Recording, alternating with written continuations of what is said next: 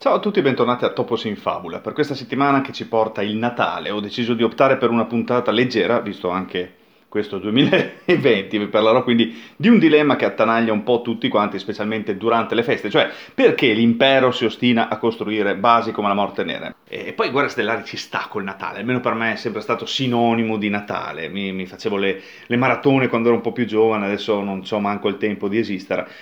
Però insomma a me riporta effettivamente il Natale, ma andiamo nel vivo della, della, dell'analisi. Nonostante i continui fallimenti, l'arma di distruzione definitiva rimane un'ossessione per l'imperatore e per il primo ordine. Nel 1977, nel primo film, l'impero termina la costruzione della sua arma definitiva, cioè la morte nera, centrale nelle vicende descritte nel film, intorno alla morte nera eh, ruotano gli attacchi, i contrattacchi e via dicendo di ambedue le fazioni in guerra, anzi poco senso avrebbe addirittura il titolo stesso, cioè Guerre Stellari, senza l'esistenza della famigerata Death Star. Eh, quest'ultima fu portata a compimento e distrutta subito dopo grazie alla scoperta di un difetto strutturale dall'Alleanza Ribelle. Scusate lo spoiler, ecco. Immagino che nessuno abbia visto Guerre Stellari. Pr- mio fratello, mio fratello Roberto non l'ha mai visto. L'ho scoperto la settimana scorsa, adesso devo chiaramente indottrinarlo. E al primo prototipo ne seguì un secondo, eh, ma anche questa volta fu distrutto in, uh, nel ritorno dello Jedi, stesso motivo e stessi responsabili. In ambedue i casi un McGuffin gigante come una piccola luna.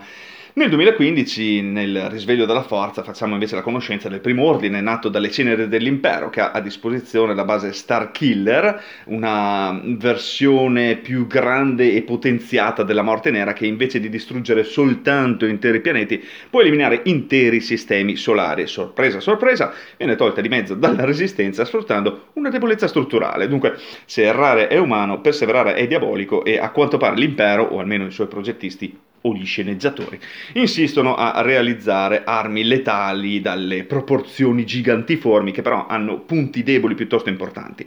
Perché dunque tutto questo continua a ripetersi e con gli stessi risultati? Ci sono due spiegazioni, una concreta e l'altra legata al mondo di finzione della saga. La prima, la morte nera è fantastica, non esiste miglior fulcro diegetico su cui fondare l'azione, lo scontro tra impero e ribelli.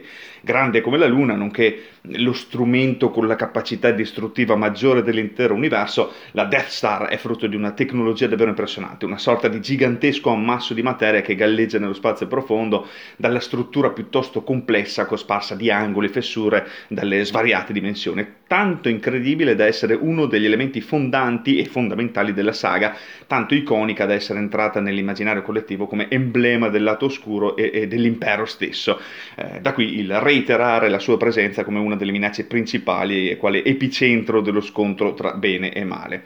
La seconda, invece, eh, rimandando eh, dalle origini della suddetta leggenda vuole che tanto tanto tempo fa un Sith abbia utilizzato enormi cristalli Kyber, quelli più piccoli sono utilizzati invece nella costruzione delle spade laser, per creare un super laser in grado di cancellare all'istante interi pianeti. Per l'appunto gli ingegneri di armamenti di Geonosis eh, saltarono fuori con un progetto eh, simile su istruzioni del movimento separatista di cui poi entrò in possesso Lord Sidious all'inizio eh, delle guerre dei cloni, ovviamente tramite una buona dose di manipolazioni e tradimenti. Quando Palpatine divenne poi imperatore, limitò al massimo l'accesso a Geonosis e nel frattempo costruì una stazione da battaglia in totale segreto. Tuttavia, certo, il suo disegno era di lunga e difficile realizzazione e ancora più arduo era farlo in clandestinità. Il risultato è che i cristalli Kyber attirarono sospetti e sabotatori. Eh, la principessa Leila riuscì a impadronirsi dei piani tecnici per la morte nera dopo che era stata attirata l'attenzione dei ribelli sulla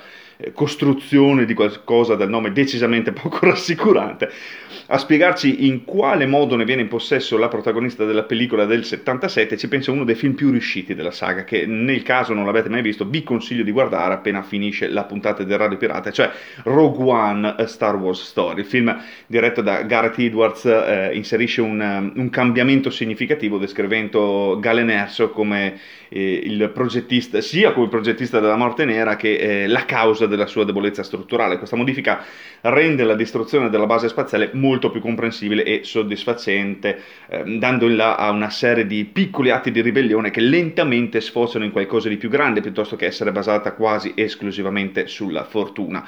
È a questo punto da considerare che il progetto era tanto megalomane da trovare alcuni detrattori perfino tra le fila dei fedeli all'impero, ma il Grand Moff Tarkin ne era talmente convinto da dedicarci quasi vent'anni della sua vita, eh, certo un vero e proprio incubo in termini fattivi, viste le palesi difficoltà di edificare un'enorme stazione spaziale delle dimensioni di una piccola luna in segreto, utilizzando i Wookiee come forza lavoro.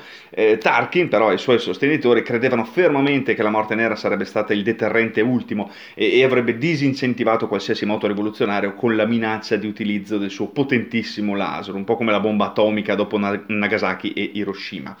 Tuttavia, sebbene la vittoria fosse vicinissima, il tutto si rivelò, come sappiamo, un sonoro fallimento. L'imperatore punì il creatore della Death Star con la morte, eh, visto che non si era accorto del difetto strutturale, poi lo clonò in modo da avere eh, chi potesse realizzare un secondo prototipo più perfetto. Il nuovo modello fu iniziato sotto la supervisione dell'ufficiale eh, Tian Gerjod, ehm, a cui però furono concessi molti meno, molti meno fondi, molto meno tempo per edificare la, la nuova base. Insomma, c'erano problemi di liquidità anche nell'impero, se apprendendo poi dai propri errori gli alberi di scarico erano stati stavolta messi in sicurezza, la rapidità e il potenziale richiesti erano praticamente irrealizzabili. Anzi, l'imperatore giunse sulla morte nera 2 quando ancora era in costruzione, mm, perché ha visto ovviamente il ritorno dello Zedi, eh, sentendosi protetto dallo scudo deflettore attivato dai generatori su Endor. E sicuramente ci sarà stata un'ottima ragione per lasciare questi generatori al di fuori dello scudo protettivo. Geniali, i progettisti dell'impero eh, veramente ehm, al di fuori della galassia. La nuova stazione venne quindi costruita sul bordo della galassia e nuovamente finalizzata a sostenere il clima di terrore e il controllo del potere, oltre che a ripristinare la fiducia nelle sue fila dopo la cocente disfatta. A questo si aggiunge la speranza, una volta ultimati i lavori, di distruggere tutti i ribelli in un colpo solo e per non sbagliare l'intero pianeta dove risiedeva la loro base. Della serie, quando si è convinto di avere la vittoria in tasca, perché non radunare milioni di truppe in un'unica location così che se qualcosa va storto ti giochi l'esercito in un colpo solo? Per la seconda volta. Come noto, anche questo piano andò a monte miseramente, ecco un altro spoiler. In realtà ci sono diversi paralleli storici assimilabili a questo comportamento reiteratamente masochista, forse il più noto è la campagna di Russia di Hitler dopo quella altrettanto fallimentare di Napoleone, che non è che fosse successa 4 milioni di anni prima, ma solo eh, un centinaio o qualcosa del genere. Eh, in ultimo abbiamo il primo ordine e nel risveglio della forza ispirato alle storie delle prime due Death Star, a loro volta ispirate dalle leggende dell'antico Sith, ma che al contempo basa la sua speranza di successo su un assunto non per forza veritiero, ovvero che più grande è sempre meglio. Eh, delle dimensioni di un corpo celeste capace di distruggere un'intera galassia e come al solito celata negli estremi confini dell'universo, i suoi ideatori non avevano pensato a una verità molto semplice semplice, più grande è l'arma e maggiore deve essere la fonte di energia necessaria ad alimentarla. In questo caso l'entità era tale da costituire un pericolo per l'intera base stessa. Non solo necessitava di essere regolata, un altro punto debole. Infine lo scudo protettivo aveva problemi di dimensioni, i suoi controlli si trovavano in un, in un unico luogo, anche se almeno stavolta eh, fossero posti più avvedutamente all'interno e non all'esterno come nella precedente versione. Purtroppo per l'impero, ops, per il primo ordine, anche qui i risultati si sono rivelati tutt'altro che entusiasmanti e per l'ennesima volta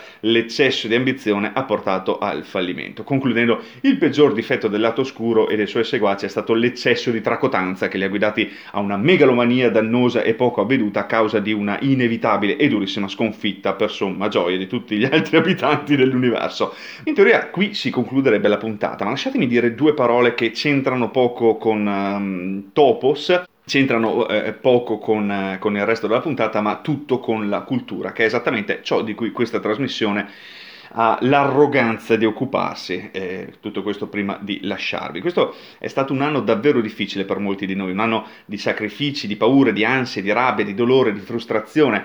Eh, io capisco che non sia facile, lo capisco bene perché eh, quest'anno ho anche contribuito a mettere al mondo un altro essere umano, un mondo freddo, assente, fatto per la maggior parte di persone cattive e non molto intelligenti. Io credo però anche nell'inevitabilità delle cose, nonostante sia anche un fautore del libero arbitrio. Eh, guardando al mondo e all'universo in maniera ampia, non solo dal punto di vista umano, credo che le cose alla lunga si mettano a posto da sole, con buona pace di chi mh, si affanna per prevaricare i propri simili. Quello che voglio dirvi in sostanza è che c'è speranza e la potete trovare se guardate negli occhi delle persone, quegli occhi che eh, le mascherine che siamo costretti a portare mh, mettono in risalto. La potete trovare negli occhi stanchi di un operatore sanitario fine turno, in quelli perplessi di un insegnante, le prese con eh, didattiche più o meno a distanza, in quelli dei lavoratori di ogni sorta, eh, quando riescono a fare quello per cui sono pagati, in, in quelli dei loro datori di lavoro, quando si trasformano in stregoni e riescono a trovare eh, fondi soldi dal nulla, eh, negli occhi umidi de- degli anziani che si commuovono per una videochiamata, eh, negli occhi cerchiati di una madre che nonostante la società le mette i bastoni tra le ruote riesce ad allattare un neonato e a crescerne altri due eh, passando sopra all'evidente incapacità di suo marito eh, nel farle capire quanto bene le voglia. E per ultimo ovviamente negli occhi felici ed inconsapevoli di una bambina appena nata che non eh, si cura di, di, quello che succede, ma ti sorride e ti fa sorridere in una lunga e fredda notte d'inverno.